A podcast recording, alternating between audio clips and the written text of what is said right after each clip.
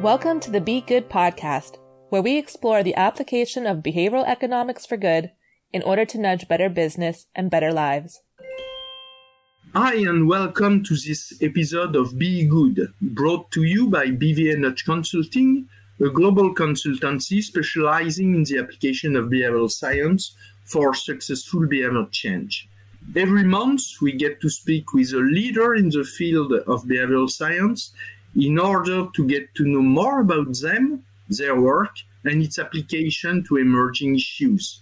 My name is Eric Singler, founder of uh, and CEO of Nudge Consulting, and with me is my colleague Suzanne Kirkendall, leading our North America office. Hi, Suzanne. Hi, Eric. Thank you for having me. I'm really excited to get to join you for this episode. I'm very delighted to be introducing our guest, Dr. Ayelet Fishbach. Ayelet is a professor of behavioral science and marketing at the University of Chicago Booth School of Business and the past president of the Society for the Study of Motivation and the International Social Cognition Network. As an award winning researcher and author of the newly released book, Get It Done Surprising Lessons from the Science of Motivation, she's here to share some of her insights with us today. Ayelet, welcome to the Be Good podcast. Hi, Eric. Hi, Suzanne. So good to be here. Thanks for having me. Thank you so much for joining us uh, today for this uh, new Be Good uh, episode. We are uh, really excited uh, to have you join us and to discuss this wonderful uh, book. So, first, as Suzanne just mentioned, you have a PhD in psychology from, I think, Tel Aviv University. Uh, can you tell us about how you came to be interested in motivation science? Well, well, there is nothing more interesting. I don't know why everybody else is like not interested in uh, motivation science uh, and uh, so it's it's uh, for me it was very natural i, I actually uh, uh, never left school kind of i um, you know I came to uh, Tel Aviv University uh, as a, a, psychology student, as a college psychology student, and fell in love with social psychology and uh, started my PhD working with Yaakov Trope and was really interested in motivation, which was a very small field at the time. So I remember that my first paper on uh, uh, motivation that I did as a graduate student, which was just like describing the theory, there was very little. I could kind of cover it all, and it was uh, uh, kind of easy. Uh, then um, many people discovered the potential. A field of behavioral economics uh, uh, came about, and uh, and there's like so much that's going on in motivation science at the moment. So I, I was very lucky to join the field at the right time. Yeah, and I think being a student in Tel Aviv University after I think Danny uh, uh, Kahneman and Amos Tversky uh, maybe should be for someone interested in psychology something wonderful.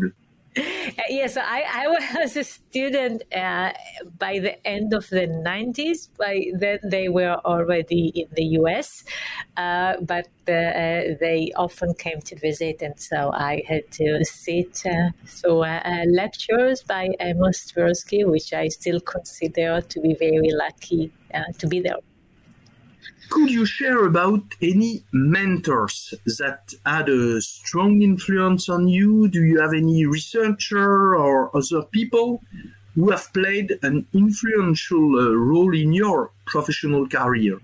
Oh, so many.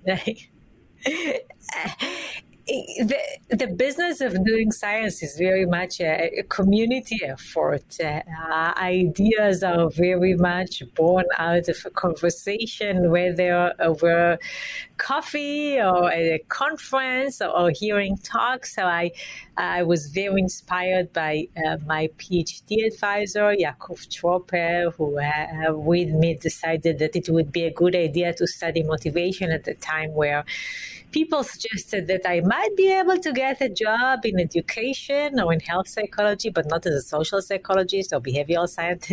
So he was an inspiration. I uh, was very inspired by Aryeh Kruglanski at the University of Maryland, who I came to work with as a postdoc and remained a close collaborator. Uh, Aryeh and I did work on goal systems theory and understanding how people juggle multiple goals. And, and, and to this day, I'm just inspired by many of my students and, and my colleagues and the people I uh, work with on behavioral change. So a long list, but I will start with these two. And uh, is there one experiment you have conducted that stands out in influencing your thinking, or perhaps one that you are most proud of? So there is no single study uh, that uh, completely changed uh, everything. Okay, so that uh, it's more of uh, you run the study, and sometimes you are surprised by the results, sometimes not, and then you uh, you go on. Um, so it, it's. I can mention some studies that I, in particular, like. Okay, uh, let me uh, mention one study with uh, uh Kaitlin Woolley, uh, where we asked people to choose between listening to an alarm clock and the song Hey Jude by the Beatles. Uh, sounds like an easy choice, but we promised higher payment for people who would listen to the alarm clock. And so the majority of our participants chose the alarm clock. we then had another group of people that we kind of nudged to make one of these decisions and then ask them how much they regretted their decision. And it turned out that people regretted choosing the alarm clock uh, more than they regretted choosing that the lovely song. And so uh, that was an, an insight into understanding how much people don't get intrinsic motivation and how intrinsic motivation will be important for them when they need to follow through on something they sign up to, to do. So, so that was a fun experiment. I want to mention another one that I thought was kind of fun. That was uh, uh, with the Rima Touré-Tillery. We were looking at the middle problem and how motivation to do anything is high at the beginning, is high at the end, if there's an end, if it's an all or nothing uh, goal, but kind of not quite there in the middle. Okay. Uh, and what we did was giving people a pair of scissors and a paper on which we drew many shapes, and they had to cut these shapes. And they did a very good do- job with the first shape and the last shape, but they were literally cutting corners in the middle. And it was just a nice illustration of uh, how people relax their standards when they're in the middle of a task. Now, Suzanne, I think you want to talk about the birth of a great book. Oh, yes, very much. So, Ayelet, your new book, Get It Done, was just recently released. Can you tell us about the inspiration behind writing it? Uh, so yes, it uh, just came out in January. It's very much uh, new uh, uh, to me, and it came from um, my feeling a few years ago that uh, there is uh, so much that happened in motivation science and it felt like a messy room full with like these hidden treasures like so many strategies and i felt that i really needed a framework to understand what can you do to motivate yourself? What what are the elements that you should consider at that time, my daughter, I have three kids. One of them uh, was starting med school, and we thought it will be a good idea if I write to her and uh, she reads it and she learns about it, and she also makes uh, her comments on the draft. And so it was kind of a mother daughter project. I was organizing the field, uh, she was commenting on that. We had a lot of fun with that, and uh, uh, like a couple of years later, there was a book. That is so fun. Very appropriate for a book on motivation to come out in January when everyone's making their New Year's resolutions. Uh, yeah, yeah, that uh, uh, worked well. Also, you know, like writing during a pandemic uh, initially seemed impossible, but then, you know, we were all stuck at home. So that was kind of the right time to uh, write. Yeah, why not? You know, just get a book done. Love it. So, what do you think popular culture misunderstands the most about motivation? There are a few things that people um, don't quite get.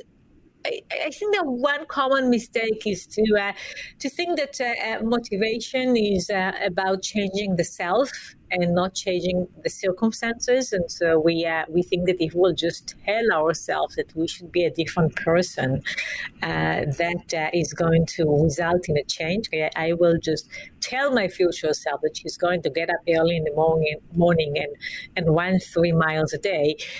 Uh, well, if my present self is not excited about doing it, then my future self is not going to do it either and something has to change in the situation.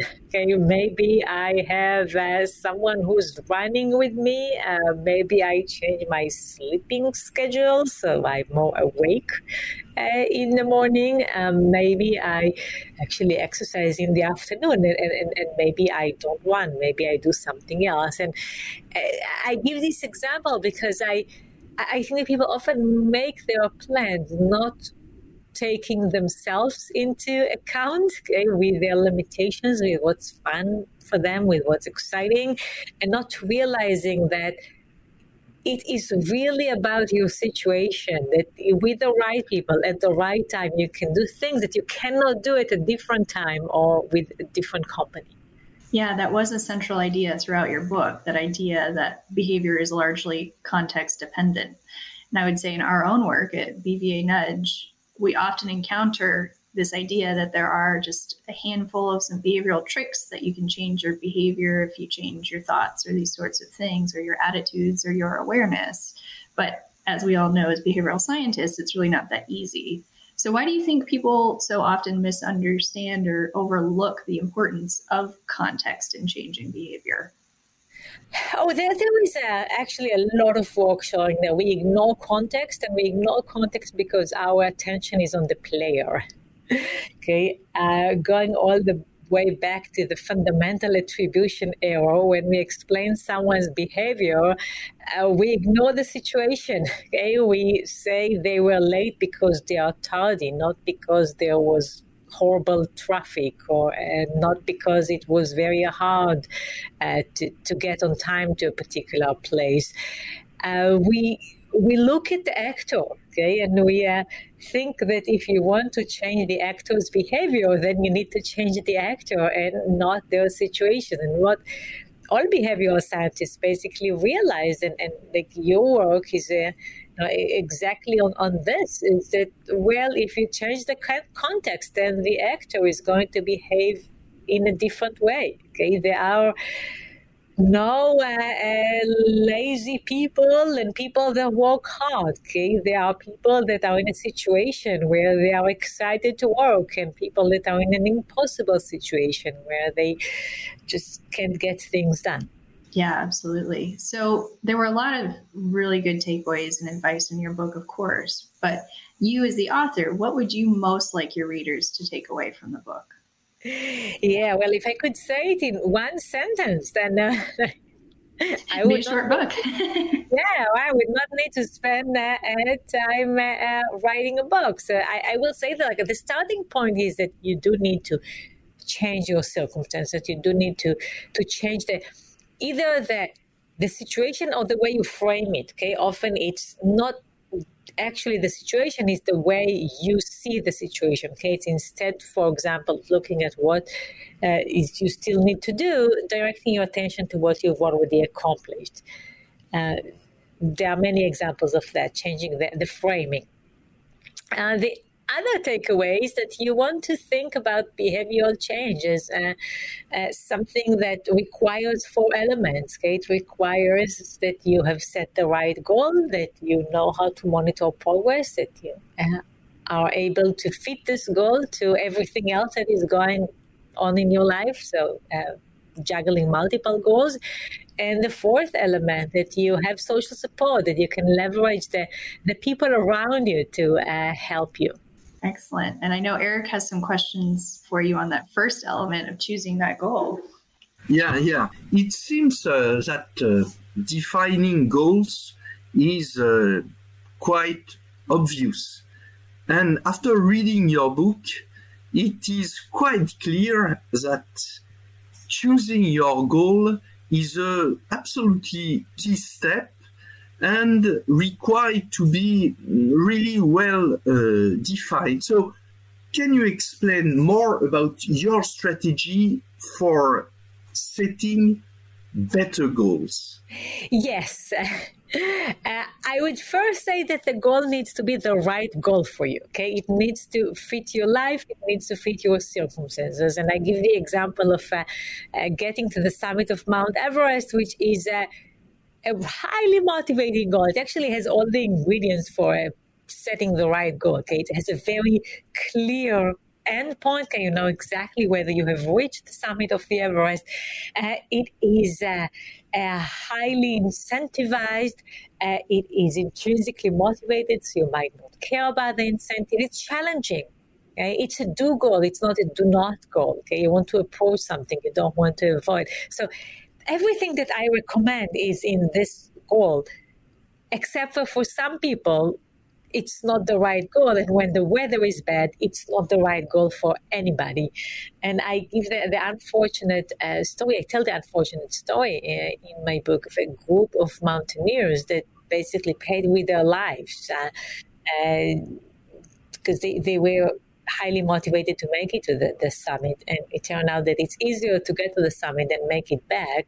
Uh, and no, this is for, for other people. This is like extreme sports or extreme diet or uh, anything that uh, might not be right for you. So first, this needs to be a healthy goal, okay, a goal that uh, the content is right. And, and then, uh, just to reiterate uh, the elements that I just mentioned, ideally there is a number on it, so you know how much and how soon. Uh, ideally, that's a do goals and not a do not uh, goals. Approaching is easier than avoiding unless there is urgency. And you know, it's a short term urgent uh, goal, uh, then avoiding is, is fine. Um, intrinsic motivation, uh, not making it too specific and making it challenging. I would like to come back on uh, some and to help our listener to define uh, and to choose the right goals. What do people need from your perspective to look out for when goal setting?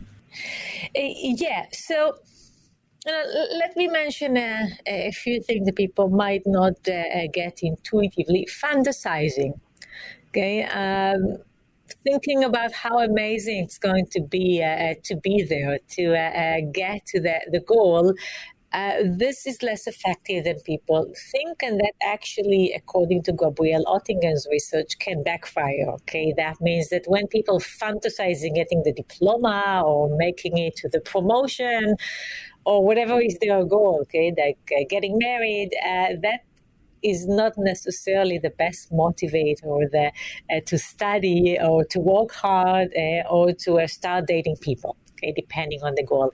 Uh, it's often better to have the, the goal in terms of uh, something that is a plan, okay, and understanding the obstacles and understanding how you're going to, to get there. And so I would say setting a goal that is uh, that is motivating, okay, that is not a chore, okay, that it's an ideal uh, end state, uh, but that is connected to action. And we often talk about trying to set a goal that is not too concrete, okay, trying to ask many why questions. Why do you want to do this? Okay, it's a, you, you understand the purpose. You, you're not too much focused on the concrete details, but ask the why questions until it's no longer connected to an action and then go back and ask some how questions. Okay, so to, to give you an example, that you might tell me that you, you, your goal is to finish this project at work, and I would say like, why do you want to do this? And you say because like this project is just a part of what a larger thing that I'm trying to achieve this year, and then why do you want to do this? And you will give me your answer, and I,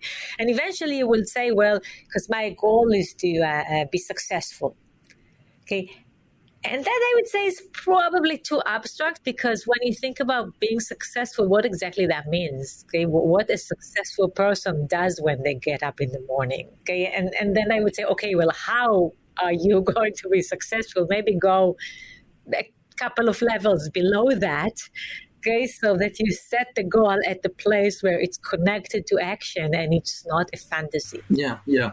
You mentioned, I think, uh, that uh, it has to be an abstract goal and to have a meaning, but at the same time, not being too vague. Yes, yes, and, and you know, this is when uh, uh like people often was this advice that is kind of do something but don't do it too much. But unfortunately yeah like be abstract but don't be in the sky okay? Because that's not uh, helpful. Uh, and another thing that i think uh, let me mention a couple of other things that i think are absolutely critical and people often don't get okay? Uh, one is intrinsic motivation okay? That the goal needs to feel good while you are doing it or to feel right while you are doing it. So you we will find out that it's very hard to persist on a goal when all the rewards are in the long run okay are after you already did the work okay it's like uh, know, signing up to, to study for a degree where there is nothing that is interesting in, in studying, but you want the reward of having the, the degree, okay, of getting a job that you don't enjoy at all, uh, but you uh, expect will lead you to somewhere in, in your career.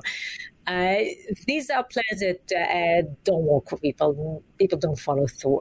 Okay, so uh, it's really important to take intrinsic motivation, the immediate satisfaction, okay, feeling that doing it is already rewarding uh, into account, even for goals that are not 100% intrinsically motivating. And many times when we set a goal, we are not intrinsically motivated. Okay, we, we think that this is important for us. Okay, we, we want to do it despite the fact that it doesn't feel good. Well, if you pay attention to how to make it feel a little bit better, you have a better chance. Okay, invest in, in finding the intrinsic motivation. And then the other thing that I often see as a mistake is when people set long term avoidance goals. And I briefly mentioned that avoidance goals, such as like don't think about something, okay, or like don't think about your ex, okay, or don't smoke, or uh, don't eat that food, uh, don't spend money. They tend to work in the short run. Uh, it's hard to persist. It's hard to have the stamina. Uh, if it's about not thinking about something, well, when you try not to think about something, that act of trying not to think about it brings it to mind. Okay, it's uh, uh, then when there's ironic processes. When you try not to think about white bear, how do you know that you are successful? You think about do I think about white bears? And here you brought it back to your attention.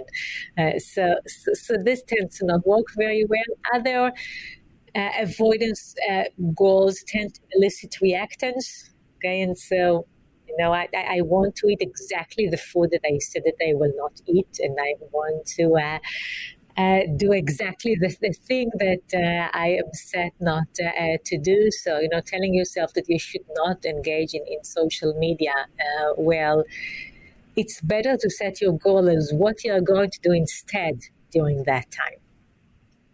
And um, it reminds me a conversation we had some uh, months ago with uh, Wendy Wood, and uh, it's about making rewards very uh, immediate and tangible, which has a link with this idea of intrinsic motivation. If the activity is intrinsically rewarding, it means that there is a, a great opportunity to adopt it as a, an habit.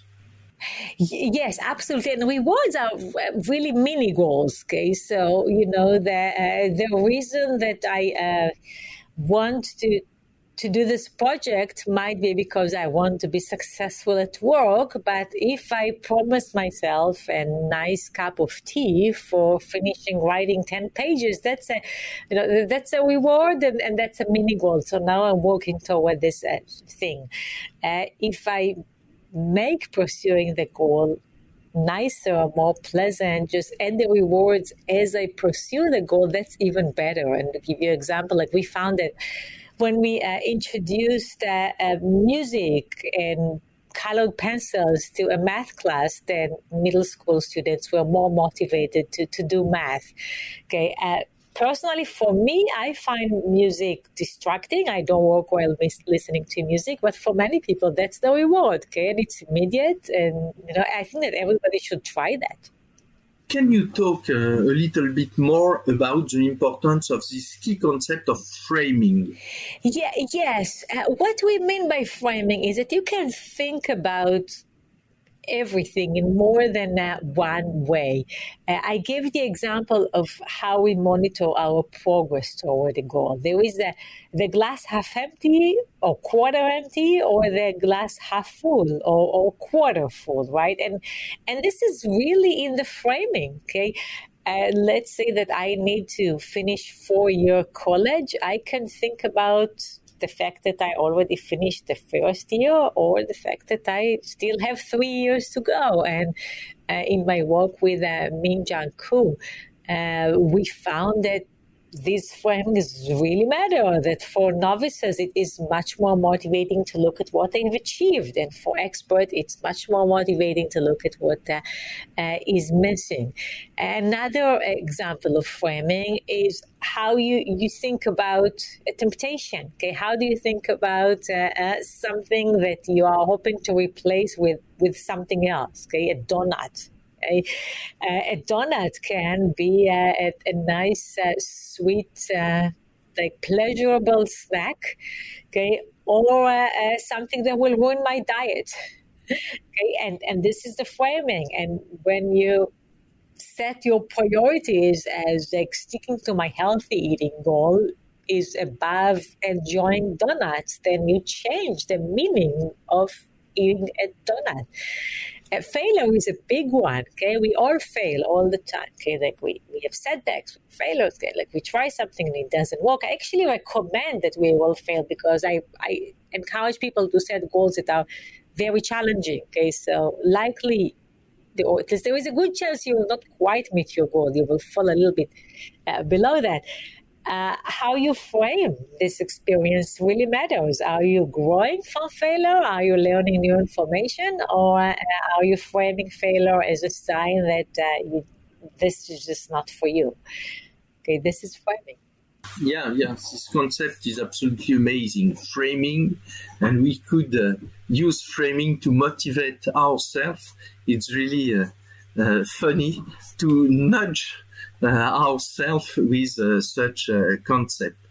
Um, at the Nudge Consulting, we are working quite a lot with uh, private organizations, so we are very interested to have your point of view regarding the advice you uh, would have for manager and business leader who are trying to motivate their team using goals and other tools.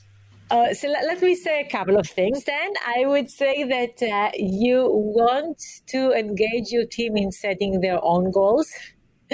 Okay. Uh, when uh, goals are self-set, there is more commitment. Okay, there is a better understanding of what's the purpose of uh, setting the goal. The goal usually, like in an organizational setting, has the has two numbers, like how much and how soon. Okay, so you, you you'll do uh, like this number of sales or whatever by uh, the end of the month.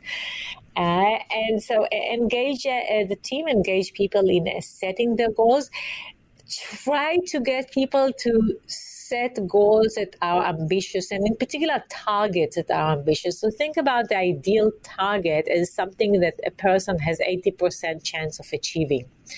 Meaning if they don't achieve it well that's hardly a surprise and what matters is that they worked hard uh, but it's not so impossible that they give up. Okay? And going all the way back to like achievement motivation and, and, this is work by atkinson really in the early days of motivation science.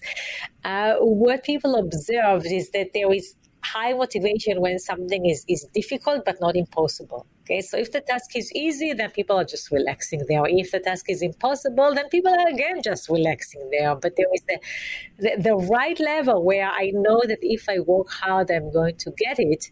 Uh, that is uh, uh, highly motivating for people. So this would be one uh, important organizational uh, message. And I, no, I, I, I can't underemphasize intrinsic motivation. Uh, when you're managing people, now what's interesting for you, what's exciting for you might not be what's exciting for them. So the work is understanding what's intrinsically motivating for them, uh, but also understanding that variety is intrinsically uh, motivating. The purpose is intrinsically uh, motivating. And so everything that you can do to the task so that it is more varied and more purposeful uh, is going to increase employees' engagement. Uh, what do you think about purpose? Because we know that a lot of companies uh, are trying to uh, uh, identify values and uh, purpose that are supposed to motivate uh, people, employees, consumer. what is your perspective about purpose? Yeah, it's actually quite critical that people understand why they are doing the thing that they are doing, that there is a purpose for our uh, actions. Uh, we see that uh, for the majority of the, the people, uh, going to work is something that they do because it's meaningful for who they are, it's part of their uh, identity. And we see that more with uh, younger people, with millennials, with uh, college graduates, both education and age uh, relates to how much people see their, their job as a career, okay, as something that uh, is important for who they are as, as a person. And if you're doing your work because you're trying to develop as a person, because you want to, to make good impact on the world, because you want to do something that uh, that reflects uh, uh, well on, on the world and on you, uh, then purpose is, is important. Okay, you, and, and people need to understand the purpose of what they're doing. And if you think about it, like our everyday job, is often much more mundane. Like we often don't focus on the purpose, right? Like I, I you know, I'm talking at the accounting uh, uh, students or accountants, and now often what you do is just uh, uh figuring out uh, the, the numbers, okay, and, and then it, it's very mundane, and you really need to understand that the purpose here is to like have a functional uh, society and support democracy and, uh, and help people uh, handling their, their finance another example is from research. I, uh, you know, I, I get uh, PhD students coming here, and what they want is to change the world. Okay, they want to make the world a better place, and then I say yes, but what you are going to do is uh, uh writing surveys and then giving them to group of people, and then uh, calculating t-tests and ANOVAs and regression lines. and you sometimes need to help the person see that no, like this very mundane work has purpose, okay? By figuring out figuring out this regression line, we will learn something about people that will later enable us to make positive change in the world. I think uh, there is a, a big challenge uh, regarding goals, uh, which is about competing goals. And I think Susan has some question about this challenge. Definitely. So this came up a little bit earlier in our conversation, and it certainly comes up in work settings. There's often lots of different goals to juggle. So a lot of your research has to do with self control and how people protect their long term goals from short term temptations. And we talked a little bit about how framing might help that. But what does the research tell us about when you have more than one goal or goals that are competing with each other? Yes, so there are uh, basically uh, two ways to think about multiple goals, which we always have. Okay, we never just want one thing. Okay, sometimes these are goals that we want to prioritize. Okay, one thing is more important than the other, and this is when we think about self control. Okay, uh, other times these goals all need to uh, uh, live happily together. Okay, so you need to uh, strike the balance or uh, find uh, the compromise. Okay, and so you know you might uh, prioritize. you know, healthy eating over unhealthy eating, if we can go back to my earlier decision. but you will try to strike the balance between career and family. Okay. And understanding what you are trying to achieve is critical for the strategies that you are going to uh, use. If it's about self control, then you want to first identify temptation. So you want to use a, a broader decision frame so it's easier to see the temptation and you want to anticipate temptation you want to remind yourself that there will be a temptation and therefore you should prepare to counteract it uh, if it's about balancing between goals, then it's really about finding compromises, negotiating between your different goals, and also find what we refer to as multi-final means that is activities or people or objects that help you achieve more than one goal. Okay, this is a commuting to work by bike. Okay, so that you get your exercise uh, and uh, uh, and get to work at the same time, or bringing uh, uh, your lunch from home, uh, which means that you save money and save time, and, and maybe also eat healthier food. these multi-final means I sometimes refer to them as feeding two birds with one scone because I don't like killing birds. Yes, I remember reading that expression in your book and I loved it. I'm going to use that going forward. So you mentioned a, a, few different techniques there. So I want to dig into a couple of them. So when it comes to prioritizing goals and needing self control, one of the things that you mentioned was broader decision frames. Can you tell our listeners a little bit more about what that means and give an example? Uh, so as it turned out, the problem with our modern temptation is that often if you just do it once, nothing happens. Okay, it's perfectly fine to just have one time too much alcohol, to lose your temper one time, like, that will not destroy your relationship. It's okay, of course, to eat one cookie. It's uh, uh, okay to splurge uh, from time to time. And the problem is in accumulation. Okay, the problem is if you lose your temper like 10 times in a month, uh, that's going to have severe effect on your relationship. Uh, and, and so what we mean by broad decision frame is thinking about what should you do, not just this time, but all the times that you will consider doing it this month. Okay, or the next uh, uh, 10 times. Okay, uh, let me mention a study by uh, Abby Sussman, my colleague here at uh, Booth. Uh, she looked at exceptional expenses, and these are the things that people don't buy very often, like a bottle of champagne for a party or a gift for a friend or staying in a hotel uh, for, you know, for a vacation. Uh, when people only make this purchase one at a time, uh, they are willing to overspend. Okay, they don't notice the temptation. But when she reminded them to consider all the times that they will buy gift for a friend this year or go on a vacation or you know uh, go to the theater. Uh, they saw the temptation. They saw that it's tempting to overspend on, on this purchase and they spent less. Uh, and, and and therefore like the broad decision frame allows us to see that something is a problem okay? Uh, in my research we asked something like skipping work okay? Like staying home because you don't feel like going to work.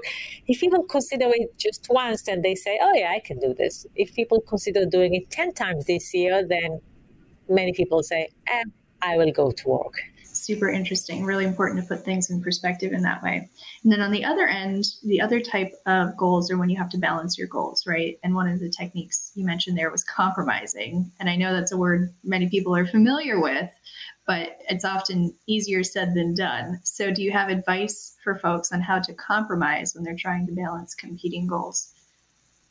It often involves just understanding what you're trying to uh, achieve here. Okay, a compromise can take two different patterns. Okay, one is that you really find the you know the middle. Okay, like like you buy a product that is uh, uh, not uh, too expensive, but uh, uh, the quality is not uh, too low. Okay, or you go to a vacation that's not too long and not too short. other times compromising is more as balancing okay you alternate between options you say well i you know i, I uh, will uh, go for one option on some sometimes, then for the other option uh, some other times. Okay, so the, the one example is compromising between healthy and expensive food. Healthy food, in particular organic food, tends to be more expensive, and so people decided like for certain foods I'm going to buy organic, but not for others. Or sometimes I'm going for the organic store, other time I'm going to the, the just the regular uh, store. So I, I, I, balance between these uh, two equally important goals, which is like not overspend and uh, uh, and and buy uh, organic food. Uh, just understanding what is the kind of decision that you want to make is, is very helpful. Again, notice that I'm using a broad decision frame for the second type of balancing. Okay, I'm thinking not just what I'm going to buy today, but how that will fit with everything that I want to buy this month or, or, or this year, which is uh, uh, helpful. One thing to note is that when you engage in this balancing behavior, you want to make sure that balancing doesn't turn into licensing. and licensing is when you do what's bad now because you plan to be good in the future. Okay, so licensing is I'm just going to like spend money or eat unhealthy food or do whatever because I think that I will balance it out by doing what I should be doing tomorrow or next week. And this is not a healthy pattern. Hmm. I think we've all been guilty of doing the, oh, I'll have pizza for lunch because I'm going to the gym tonight thing and then only doing the first part yeah, I, I, love your example. You know, I someone told me the other day that uh, when he drives to the gym, like he tries to make sure that he finds parking like the closest that he can to the door. And you know, like, and of course, like you realize, like, well, like, you want to move your body. Why wouldn't you just park like the farthest from the door so that you'll get the extra walk? But we, we engage in this like licensing behavior, right? I'm, I'm going to exercise, and why should I bother take any other step outside of the facility? Also guilty of that. um, but I know Eric has some questions for you about social support as well. Eh, exactly. We know that uh, as human, we are uh, deeply uh, social creature.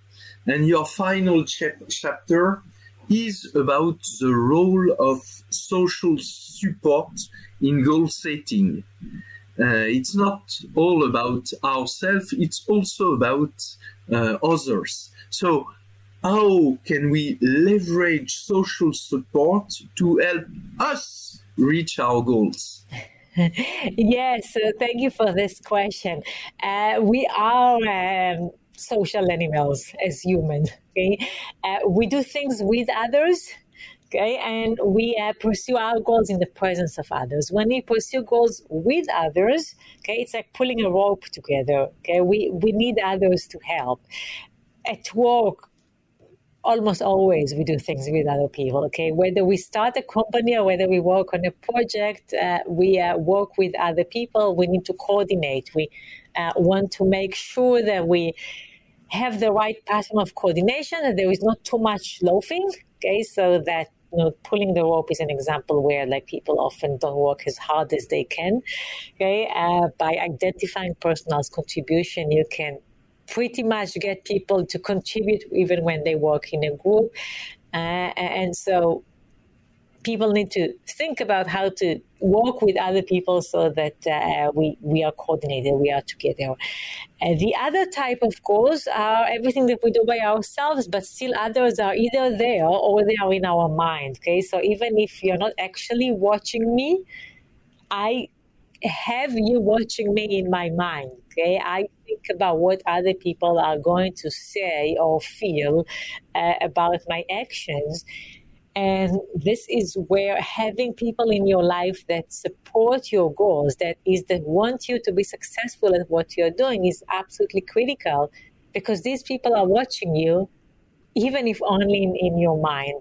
Uh, and so I uh, highly uh, recommend that uh, we'll tell people about our goals. We make sure that they are on board. If they are not on board, then let's find friends or mentors or colleagues that are supportive of what you are trying to do because we we look around and we care about what the people around us uh, are thinking about what we are doing. In fact, this uh, form of connection of social uh, support is not always accessible. So, what are some different forms of social support beyond our inner circle. Do you have uh, any uh, advice for individuals seeking out uh, social support? Well, it's actually easier now than ever because they are all, uh, you know, uh, all the online uh, uh connection uh, tools. There are now uh, apps and, and, companies that help people that provide the, the support if you decided to take a new hobby and your family is looking at you and, and think that maybe you lost your mind uh, you can find support online. You can uh, connect to a group of people who uh, uh want you to be successful. Uh, what I'm saying is that we need to realize that this is critical, that we cannot do things without social support, that we cannot be successful in our career, for example, if our family think that our career is, is not worthy. If the people around us uh, they, they, think that this is uh, foolish and uh, this is not something that they do, this is also not something that they endorse. Uh, when we look at uh, uh, role models, we find that it matters more what the role model wants you to do. Okay, their views than their actions. Like we conform more to what other people endorse than what other people are actually doing. Okay. A simple example is that when you look at to buy a product, you often look at how other people rated the product, like the number of stars. You don't look at bestseller so much. Okay? You don't look at how much people consume it. We really care about what other people value more than what they actually do. And when it gets to, to personal goals, if uh, uh, you are with uh, uh the people or an online community or in your group that you found that want you to be successful, uh, that matters. That's motivating. So social support is something which is absolutely uh, critical to get it done. Uh, we are now, uh, unfortunately, at the end of uh, our conversation. Suzanne, maybe uh, some last question. Absolutely. So, you know, we talked about some of your past research at the beginning that you really enjoyed. Do you have any new research that you're looking forward to working on? Oh, uh, absolutely. Uh, I am. Uh, you know, always my plate is always full. So a few projects I'm uh, uh, very. You have competing goals. oh yeah, oh yeah, like yeah you know, they are all good. So you constantly need to juggle or balance. But uh, I'm, you know, I, am very excited about work that we are uh, doing now on uh, the, the, healthy food myth and the idea, uh, in particular in uh, the US, that uh, health and taste are conflicting goals. Okay? the, this often results from the way people represent in their mind healthy food. People think about healthy food as uh, food that doesn't have spices, that is unprepared, that is just raw and uh, and unappetizing, and they, and then they see this conflict. So this is work with Brad Turnwald, and I'm very excited about that. I'm looking at patience and uh, how to help people be more patient. Uh, the barriers for being patient? Uh, here with uh, Annabelle Roberts, uh, uh, who is a, PhD student about to graduate school here. Um, so, so this is exciting. I'm doing a lot of work on intrinsic motivation and trying to understand what it does it mean to have a fusion between an activity and a goal. And I am leaving a few other lines of research that I'm super excited about just so that I don't overwhelm you with my to do list. Oh, I love it. This is amazing. So, of all of the different threads that you're exploring and have explored, and your expertise on the science of motivation, what is your hope for our collective future understanding of motivation? Um, what do I think? Uh, I will go back to uh, you know where where I started. That uh, we uh, we need to have empathy to ourselves. We need to understand what we like to and what is hard for us to do. Uh, a bit of uh, self love, uh, and with that, we have a better chance at designing an intrinsically motivating path. Okay, I really resist the idea of uh, planning to be a different person. And, no, they this, this is who you are okay and this is the person uh, that uh, that you're very familiar with that that hates doing some things and enjoys others and how can you find the, the fun and, and interesting and intriguing path for the person that you are amazing well those were all of our questions today we are so grateful that you were able to join us is there anything else that you want to leave our listeners with as we wrap up? Perhaps where they can find more about you and your work? Well, I hope that people will be interested in, in reading my book. I hope that they will check my website, ayeletfishbach.com. And I hope that uh, with the, the wonderful work that you, Eric, and Suzanne are doing, people are just going to be more interested in the behavioral science because there's just so much that is going on in behavioral science. It's exciting time to be a, a reader or a behavioral scientist. Thanks a lot, uh. We are really uh, grateful. We have loved your book, and we uh, do encourage our listener to uh, read this wonderful book. It was just uh, this conversation uh, first way to feel how insightful uh, it is. So please read, get it done. And a big thank you uh, to you, Ayelet, for this wonderful conversation.